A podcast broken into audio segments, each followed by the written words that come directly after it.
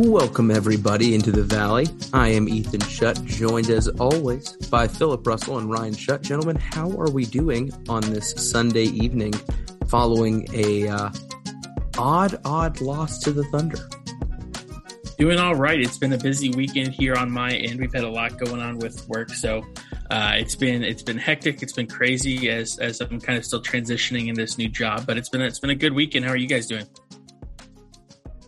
I'm good. I'm starting to question an idea that always gets floated around. You know, the idea, like, could Alabama football beat a really bad NFL team? Could, like, the 2014-2015 Kentucky team beat a really bad NBA team?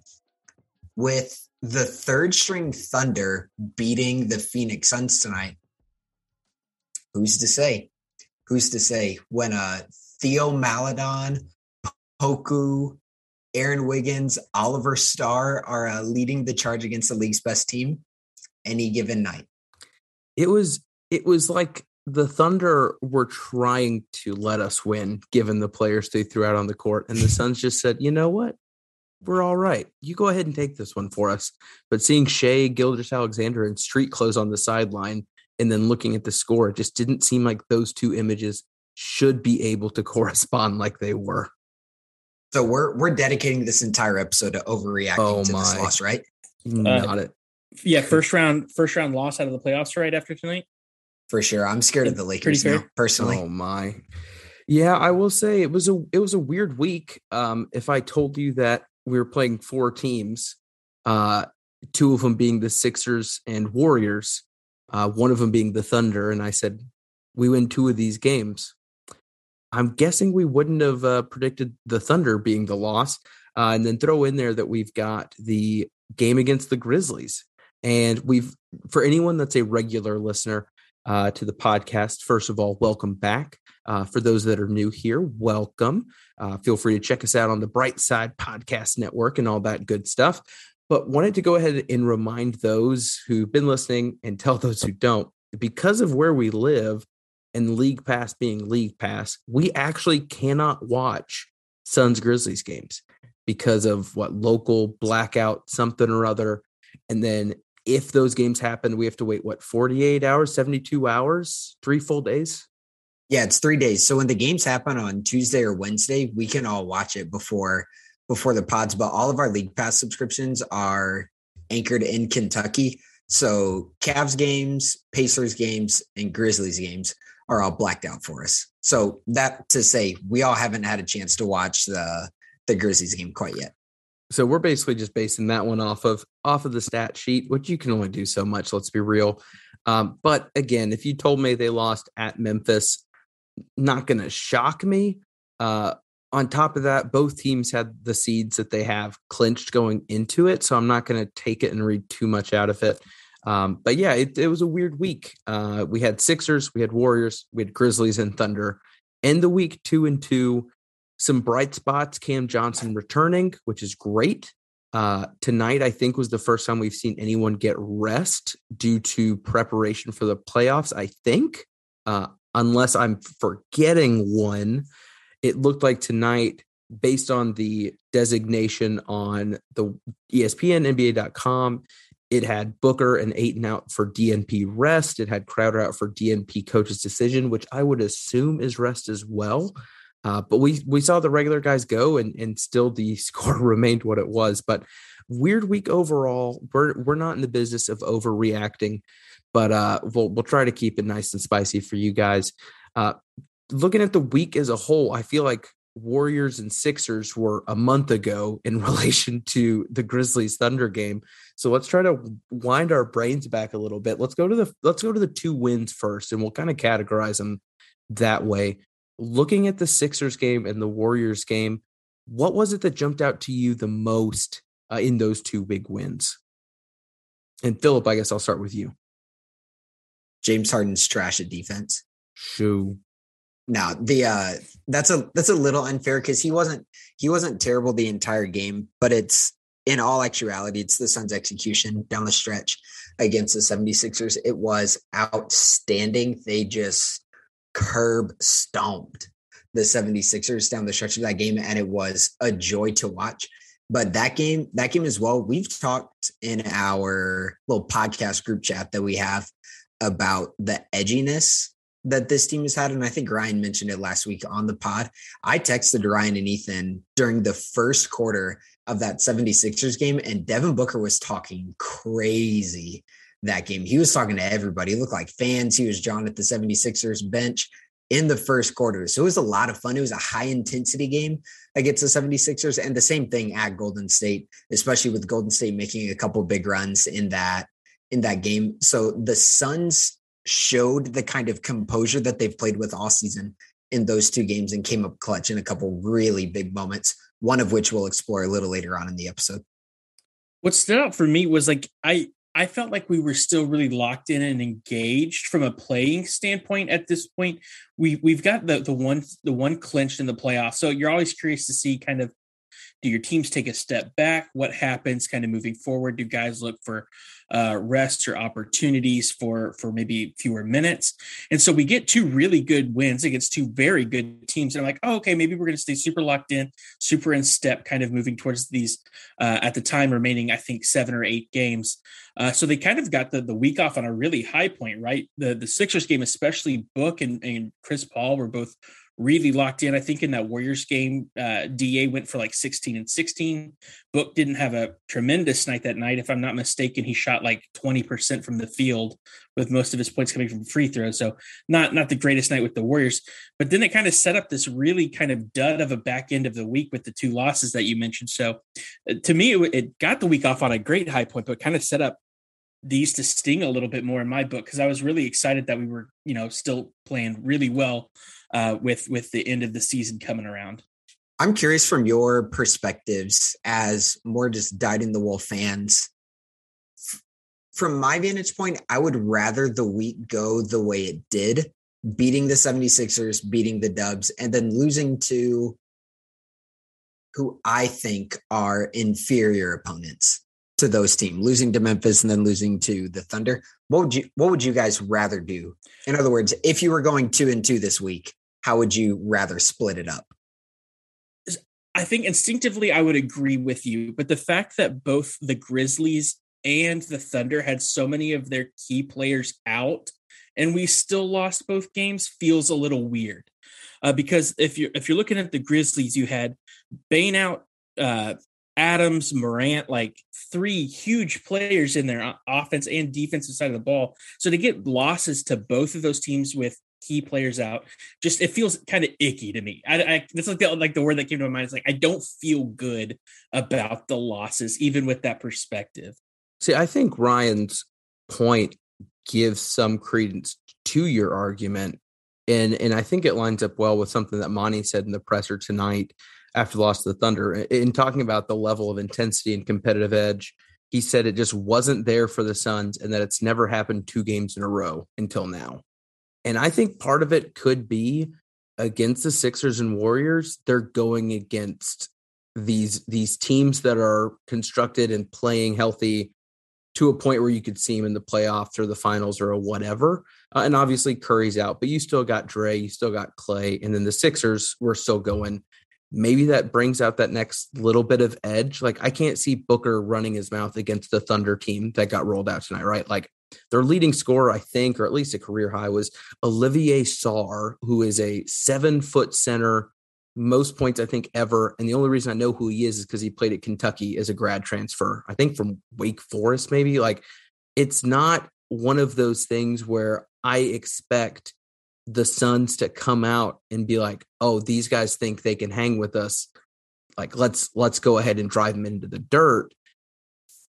Maybe it's just tough when you have that much stuff locked up already to come out and find that reason to play angry. And tonight, obviously, no Jay, no Book, no Chris, or no, sorry, not no Chris, Book, Ayton, and Jay. But the first two felt like playoff atmosphere games. I mean, the crowd was crazy. That Warriors game was intense and awesome. And going against the Sixers, that's a team that gets put in that position that the Suns should be talked about, right, as a powerhouse. So maybe that's a part of it. Losing to the Grizzlies, I just don't care, honestly.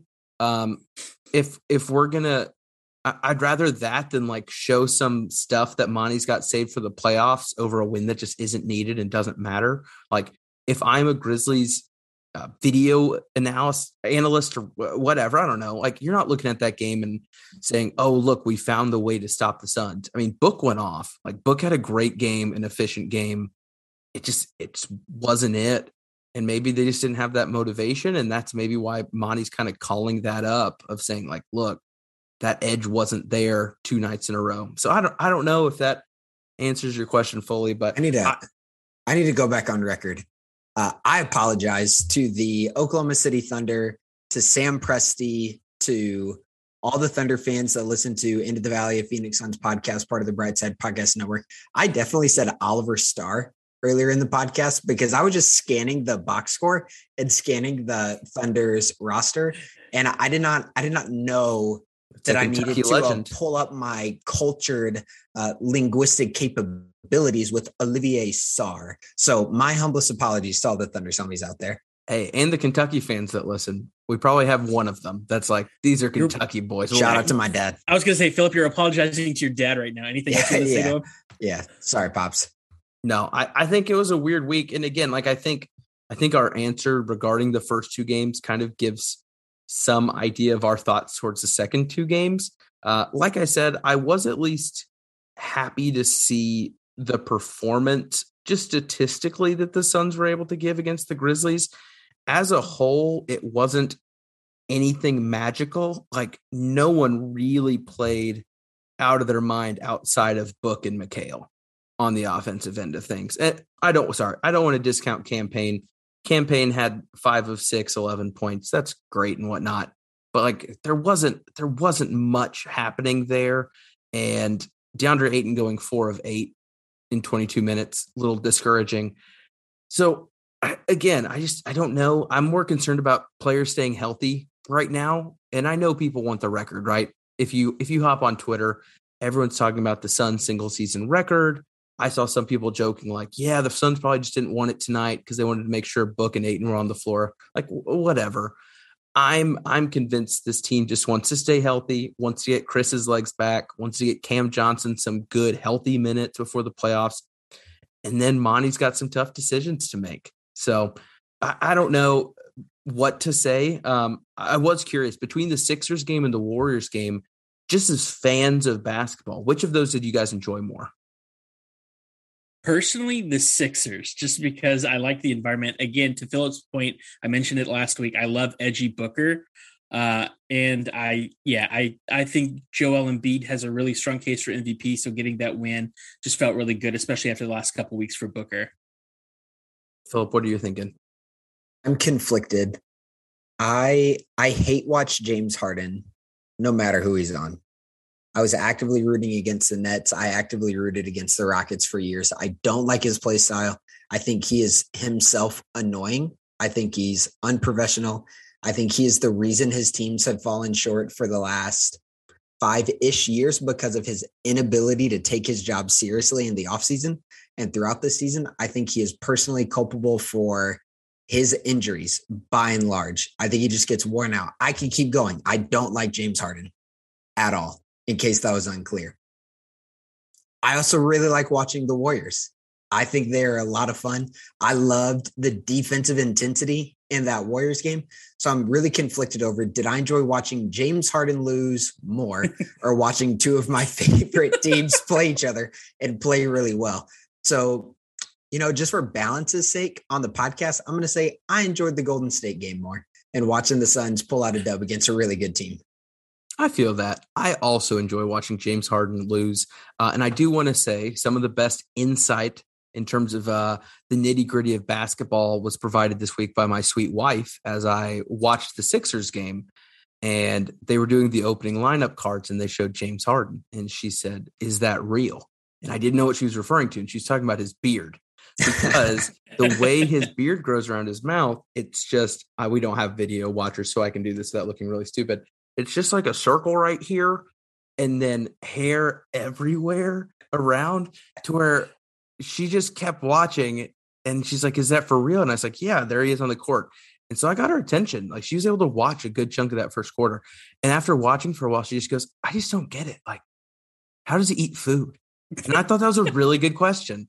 How would you go about eating food with that monstrosity without making a big old mess? And again, these are the hard hitting questions that I get from my wife when we watch basketball. Can we get Brooke on the pod to go further into detail and discuss this openly? I might be able to get a one-on-one conversation outside of the podcast and bring my findings. But no, I thought that was really helpful. I will say the game I enjoyed the most was the Warriors game, just because the ending, it was a great game as a whole. It was also interesting, and I know Steph's out, but Klay Thompson and Booker at one point were both 5 of 20, right? So, and obviously those are just two players, but as a whole, both teams shot terribly. The Suns finished 25 from 3 and 41 from the field. Like, it was a bad shooting night. But again, we come back to these points that we talk about. Good teams win bad games. Good teams win ugly games. And as long as you're winning, that's where you need to be. And the Suns were able to win an ugly game. Jordan Poole decided to play Steph Curry as the understudy, if you will, but then reminded us at the end of the game that he was still Jordan Poole by taking a beautiful half quarter with 4.5 seconds left, which we could probably make an argument that it wasn't a horrible decision, but the optics alone are quite funny when he's driving with 4 seconds and he's like, time to shine, baby, pull up. And he launches it. And you just see the rest of his team kind of like, what are you doing, man? But no, I just thought that was a really fun game with a fun ending. No great performers. Doing a quick stat check. Only two Suns players shot over 50%, and it was Chris Paul and Mikhail Bridges. That is not ideal, to say the least. But at the end of the day, it was a win. So those two games aside, looking at the losses, let's find some optimism. Let's find some silver linings. Like we've all kind of agreed, there's not much to talk about or learn from. But I do want to say, I think the biggest bright spot is that Cam Johnson's back. And that's great. Now, hopefully you just kind of take my word for it. But unfortunately, Cam Johnson in his games back so far, starting against Memphis in his 18 minutes, he went 0 of 5 from the field, 0 of 3 from 3 with 2 fouls and 1 point. And then tonight in the starting lineup, goodness, man, this is tough. He shot 4 of 15 from the field, 2 of 11 from 3 with 14 points. So a simple question, do we think he's just knocking off the rust? Do we have any concerns given his health?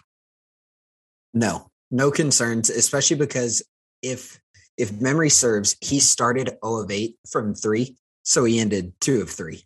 And that was mainly in the second half that he would have gone 2 of 3. So I think he'll be fine. Give the kid some time to get readjusted, to settle into the rhythm, to settle into the sets. And I wouldn't be worried. I would say this would have to go on basically until the end of the regular season to have any real concern about Cam Johnson. I'm with Philip on that one. And as somebody who has watched the Landry Shamet redemption arc come full circle, I feel like I have to be in Cam Johnson's corner all the way. Sidebar. Shout out to Landry Shamet's defense. We've mentioned it several times on this podcast, especially early in the week. Landry Shamet is a good defender, especially in the second unit on the Suns. I hope Suns fans appreciate the effort level that he puts in on the defensive end. That was almost going to be my high of the week. It was my high of the week until the very end of the Warriors game. But shout out Landry Shamet, homie. He's doing good stuff on the defensive end. Love it. All righty. Well, we now move on to what makes Into the Valley, and that is our highs, our lows, and our just so you knows in Phoenix Suns basketball. Ryan, we're going to go ahead and start this one off with you here as we look at our highs in a mixed week, a 2-2 week, where you did get to watch one of your favorite players, Joel Embiid, play. What was your high for the week? My high is just the fact that, again, Chris Paul has not seemed to miss a beat coming back from injury. There hasn't really been a moment where I felt concerned or worried, and I think that's going to be huge coming into these final, 4 games of the regular season and into the playoffs. From a player perspective, my player high is just seeing Chris Paul because you never know coming back from an injury how somebody's going to perform. And I've just been really impressed with how healthy he looks and how locked in he looks. But again, going back to Philip's question earlier, I think my high just in general is beating the Sixers. Anytime we get a chance to beat a high caliber team and do it in a way where your players shine the way Booker and Chris Paul did, it's just fun to watch. And I was just really, really happy after that game. So my high is ultimately the Sixers win. But also much love to Chris Paul for being healthy and strong, and keep drinking your milk, brother. We need those strong bones. Philip, high for the week, sir. During the Warriors game, towards the middle of the third quarter, there was a moment where I thought the Dubs were going to run away with it. There was mounting energy in Oracle / Chase Center. And there were a couple good hustle plays from the Warriors, a couple steals. Clay got a bucket. All of a sudden, the Suns are down 7. And it's just that mounting eruption waiting to happen that happens with the Warriors and some of their dynamic shooters. After that, the play was a little sloppy, but it was a big question. I wrote it as I was watching it. How do the Suns respond now, middle of the third quarter, down 7, all the momentum going the Warriors' way? Booker got to the bucket, down 5. Torrey Craig gets a big steal and dunk, down 3. Wiggins missed an open 3. Booker drives to the bucket, down 2 because he missed one of his free throws. Another empty possession for the Warriors. Booker floater, tie game. I mean, you snap your fingers and you go from the Warriors about to blow the roof off to all of a sudden the Suns are right back in the game. And then both teams just went tit for tat the rest of the game until the Suns pulled away at the very end and got some cushion after the Jordan Poole heave that Ethan has already mentioned. That kind of composure in a hard fought game against the Warriors is exceptional, but the Suns are good enough to counter a run that a dynamic offensive team is making. And I think those kinds of moments will absolutely be needed in the playoffs, where you can shift the momentum seemingly on a dime. Yeah, I felt the same way. I feel like that Warriors game had a few instances where you could kind of just see it going Golden State's way. And the Suns kind of just refused to give it up. And I loved it. I thought that was great.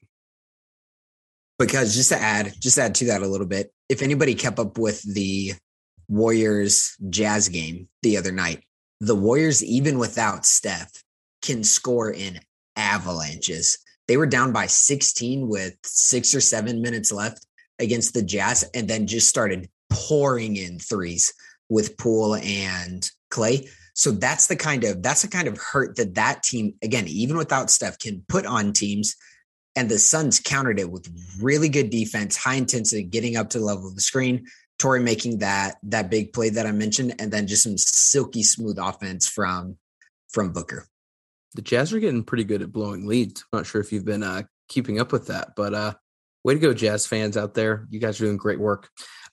My high for the week, not my normal. I usually am able to single out something, but for me, it's depth. And here's my reasoning. I've listened to a few podcasts recently talking about playoff rotations, playoff lineups, whatever have you. The Timeline guys had one not long ago where they were kind of trying to predict what it would look like. And then the Low Post with Zach Lowe had Michael Schwartz, who is a massive, massive Suns fan. He is I believe a senior researcher there, where he basically is the one feeding all the great info to the famous people with the microphones on like NBA Live, stuff like that. And they had a great conversation about looking at the Suns' depth and saying, okay, what's this going to look like in the playoffs? And it was great hearing from someone who's not just a Suns fan, but obviously knows his stuff, be able to reiterate what I think we've said a few times, where it's the Suns aren't going to be a team that say, hey, we've got our 8 and this is it. Like, they are so deep and so good and have so much versatile talent to where they're going to be able to throw out a different 7, 8, 9 at a different team, depending on how they're playing or depending on how another team is performing that night. And flexibility is huge come playoff time. Just the ability to adapt is one thing, but also the ability to handle an injury or foul trouble is another. And we saw both of those things take the Suns out of games last year in the playoffs, and being able to see the depth that we have. Because, yeah, it's easy to be like, yeah, come playoff time, Bismack's probably not in the rotation. Great, but what happens if Ayton gets in foul trouble? How wonderful is it to have two centers that you can be confident about and know the system and are acclimated to what's expected? And we've seen Holiday kind of get worked out of the rotation. We've seen Peyton continue to have his minutes dwindle outside of a few interesting assignments. But you know what? If those guys get called to duty, I trust that they can handle it. And that's just a great feeling to have going into the playoffs. And it's one that I don't think a lot of teams have, where you can be confident that you've got the depth to make it work. Because injuries happen, fouls happen, right? You can only predict so much. It was just last week where we had a game where I think we had 3 players foul out, right?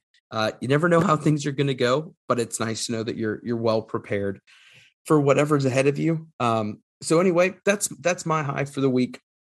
Moving on to lows, and I know this is really silly and dumb. My low is losing to the Thunder. I know it doesn't matter, and I know it shouldn't bother me, but it's just one of those things where your 62-win team loses to the second and third string Thunder. It's a bummer, and I'm curious. Monty always seems to have a pretty good read of the locker room, just in terms of the emotion, the buy-in, the whatever. And just a few days ago, right, the Golden State win happens, and the dudes are working out post-game in the locker room, which is normal. Monty actually mentioned that, I guess, their research department said working out immediately after a game is better for recovery. But he's like, look, it's not just that. Like, these guys want to be together. They want to grind. They know the end goal.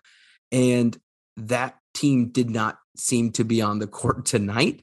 And that's a bummer. I don't like disappointing losses anywhere.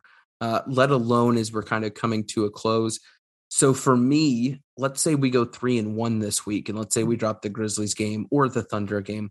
I don't have any tiny bit of doubt going into next week. Next week's just next week. But if the Suns come out and drop the first game of this upcoming week, then I'm saying, this is weird, right? 3 straight losses. It just plants that little bit of seed of doubt in the back of a fan's head that maybe the players don't even consider, right? They could be just saying, look, just get us to the playoffs, man.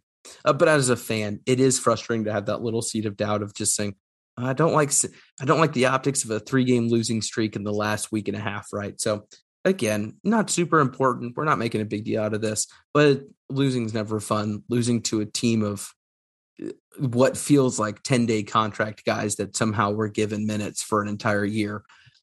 Not the best in the world, but anyway, that's probably just me being a petty fan. And I get my expectations are a bit high. Philip, what's your low for the week? The 3-point shooting was garbanzo. It was 100%. Trash. It was really bad. So here's the deal on the season. The Suns average 11 to 12 made threes a game. That's not good for the league. When you put them in comparison to other teams, they're around 20th in the league, made threes per game. On the season, they shoot around 36.5%, though, which is really good. That's good for 6th in the league. So they don't take a ton, but when they do, they're efficient. The last 4 games, so the games we've been talking about, they averaged 9 made threes a game, which is good for 27th in the league over that stretch. And then they also shot basically 30% from 3 for the last 4 games, which is good for also 27th in the league. So the 3-point shooting just wasn't there. And if you go and look at the box score for the Thunder game, you're going to see that's the difference. Cam and Mikhail got a bunch of good looks in the first half that just didn't go down. The Thunder shot really well from 3, which normally they're not a good 3-point shooting team. So again, it's picky to say the 3-point shooting needs to be better, but if you're looking to identify something to hang your hat on this week, it's probably going to be the shooting. Ethan, for me, my low comes kind of similar to yours from a fan perspective. And it's the fact that the last 2 weeks of this season, and again, I have to be careful. This is very much coming from a place of privilege as the number one seed, the best team in the league. The last 2 weeks of this season are so boring because none of it ultimately really matters. So it's hard to stay super invested in games from start to finish as a fan. So I can only imagine as a player when you're like, why we've got all of this locked up. What is the point? It just makes the last two weeks of the season really long. Now, fortunately, playoffs and the play-in games are just right around the corner, starting on the 12th. So we don't have too much longer to wait. But I have a feeling the days leading up to the 12th are just going to feel very long. To your point, I think you said the Sixers and Warriors game feel about a month ago, and I feel like it's about a month until the 12th. Yeah, it's weird. The only thing I will add that's kind of fun is that the Suns are kind of, I mean, they're obviously in their own driver's seat, but they're also a very interesting roadblock for their next three games for other teams. So this upcoming week, we have Lakers Tuesday. That, goodness gracious, the Lakers and the media around it are a dumpster fire. You've got Lakers legends calling out LeBron and a litany of other things going on. They're vying for a spot. Then the Suns played the Clippers Wednesday, another team that's in a very interesting spot within the standings. And then Friday they played the Jazz. That's very, very interesting. And then, no offense, Kings are Sunday. Kings are basically out of it. They're 3 games out of the 10th spot. Technically, they could make it, but not that ain't happening. So the Suns are in a very fun spot where they will be having an impact on other people's results, which that part's fun, at least. Like, there's a little bit of Suns fan in me. As much as it'll feel weird not watching a LeBron playoff, it would be kind of funny to watch that happen. A real flip the script from the majority of my childhood if the Suns helped knock the Lakers out of playoff contention. But yeah, I totally get that. It is not the most exciting time of the year. And honestly, even if we were the 2 or the 3 seed, I think you could probably say that and get away with it. But when you have the number 1 overall seed locked up this early, definitely plays a role. Well, we move on past our highs and our lows, and we move on to our just so you knows.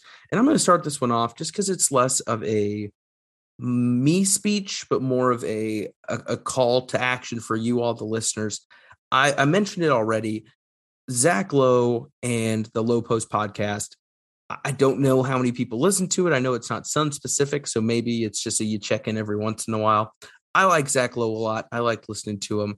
But when Michael Schwartz comes on, it is a treat for Suns fans. Like I said, he is a statistical, analytical Suns wizard. The man knows his stuff, NBA in general, but he's a Suns fan. And when you hear him talk about the Suns, he sounds like one of us. He sounds like a guy that's been a Suns fan through it all and gets just how incredible this moment is. I won't spoil everything because he shared a lot of great stuff. But one of the most interesting things that I took away as a listener was that currently the Suns are in the top 3 in the league in offense and defense. That alone is quite a massive feat. One of the big things he does is talk about a lot of kind of the benchmarks the Suns have hit and talked about historically other teams that fall within that company. But the thing that I thought was most interesting, and I think it almost blew Zach Lowe's mind, was that the fact that the Suns are a top 3 offensive team, though they are one of the worst teams when it comes to shooting threes in terms of frequency, one of the worst teams at getting to the free throw line, one of the worst teams in terms of shooting around the rim.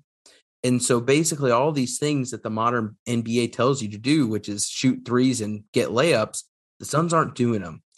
And so the fact that they're shooting 2s and long 2s and mid-range 2s at such a high volume is quite abnormal.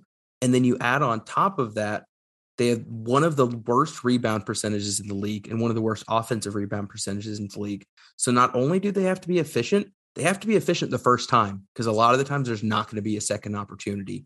So looking at that, and again, I'd encourage you to go listen to it. Michael's a great follow on Twitter as well, for whenever he kind of chips in as a fan on some people's posts. But it's a great podcast, and it's about half of the episode.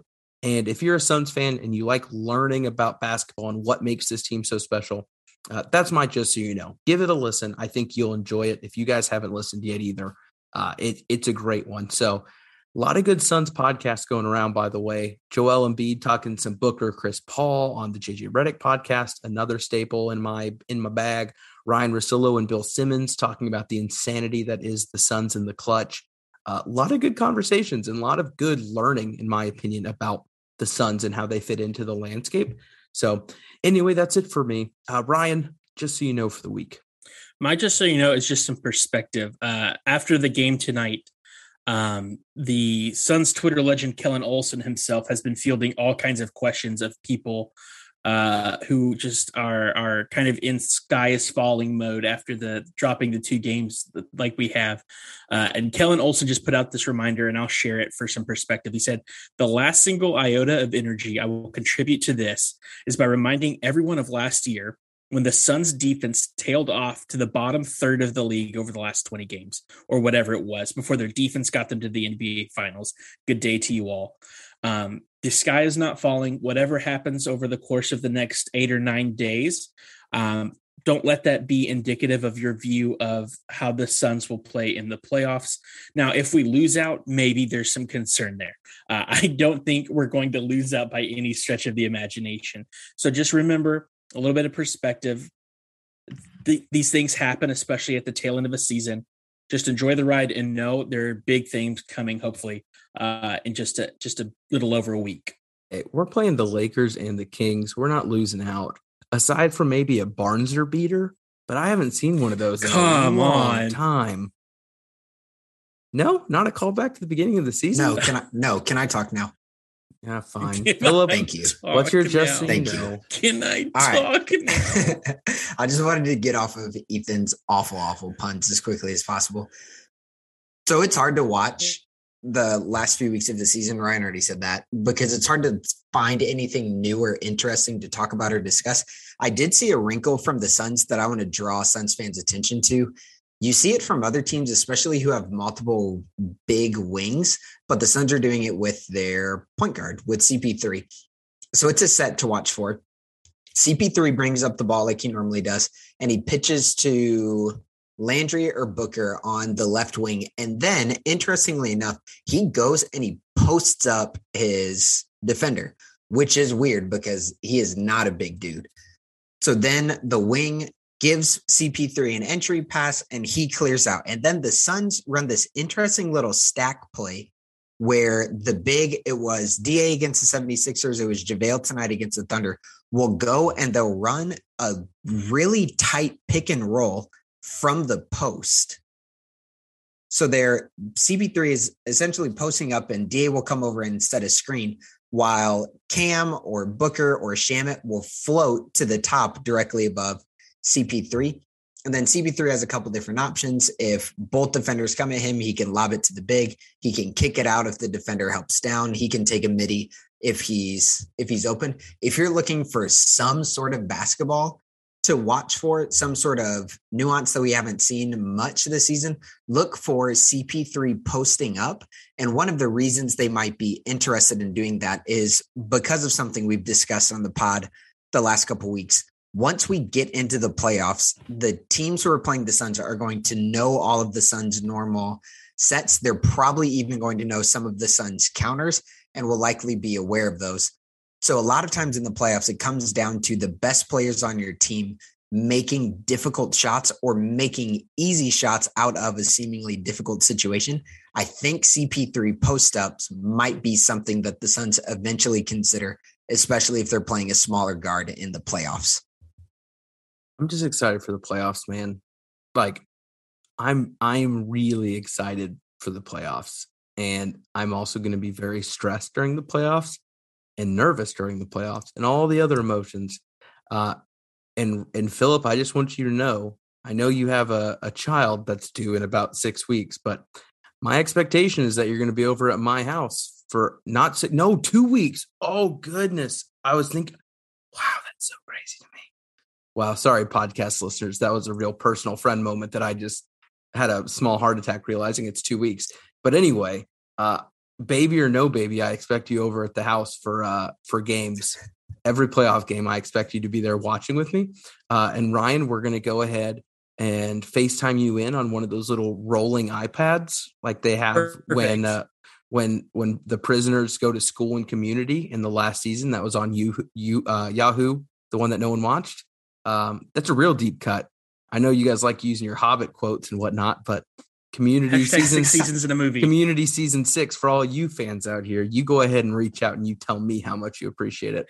But ding. Guys, we have one more episode until the playoffs, so we got to start game planning if we want to do. I mean, goodness, we'll need a playoff preview. But the worst part about this is we aren't going to know who we're playing. The stupid play-in tournament. Because I guess. Yeah, we won't know till the very end, will we? Because the first winner is the 7th seed, and then we'll have to watch that second game to see who wins. We should be able to post 2 more episodes before we play a playoff game. Should be. Because I think they're like 3 days. The play-in is the 12th through the 15th, and then playoff starts Saturday the 16th. I would bet the Suns might not play until that Monday. Or Sunday. So we'll go one more episode about the end of the regular season, and then we'll have a game one reaction podcast, which could be really fun. We'll see what happens. The schedule's up in the air. If needed, guys, and I don't want to volunteer too much, I can go ahead and record a 45-minute playoff preview for every single team in the play-in tournament with just me talking for 45 minutes about everything I can learn.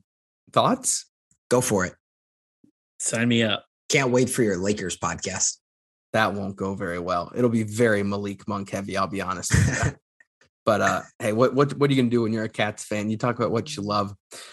Guys, I've enjoyed it. I will make sure that we get this up and ready to post Monday morning. Those that are listening, we just want to again say thank you for sticking around and listening, hanging out with us.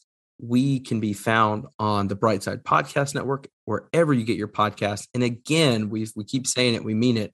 Follow us on Twitter at the Valley PHX. Feel free to tweet at us, send us a DM, whatever. Maybe we can do another mailbag of some kind if we're looking for something to do to kind of recap the season. Maybe that could be fun. So send us some ideas if you've got some. We've got a weird week or two before things really start cooking, and our recording schedule probably increases a little bit. But guys, anything to add as we kind of bring this almost last week of the season episode to a close? No? Nothing to add, baby. Just rock and roll time. Let's get through this next 8 days and see who we end up playing. I'm going to get that tatted on me. Rock and roll time, baby. I love it. Philip, how crazy would it be if the next time we recorded you're a father? Don't mean to freak you out, but I'm going to be thinking about that for the remainder of the day. Can we do an emergency pod from the hospital? Oh, my goodness. Can we have an emergency babies here pod that has nothing to do with the Suns? Isn't that what our Twitter account's for? You're right. It'll just be baby pics for a good week or so. And plug, we have an Instagram account now. You're right. We do have an Instagram account. I did make that. And I'm trying new things. I'm trying new ways. Oh, wait, that's not a fan account. We actually started that. You thought I love we're going off the rails. Ethan, wrap it up, homie. No, hey, on Instagram, the Valley PHX. I'm going to try to share some audio clips there. So if you want to share it with your Suns fans on your story or whatever, you can do it. We might even do a giveaway or something. We might get crazy. And with that, I need to bring this episode to a close. What a tease. Sorry, had to do it to him. Philip, Brian, enjoyed it as always. For those listening, have a lovely week. Thank you for listening. For Philip and Ryan, I am Ethan. This is Into the Valley of Phoenix Suns podcast. We out, finally.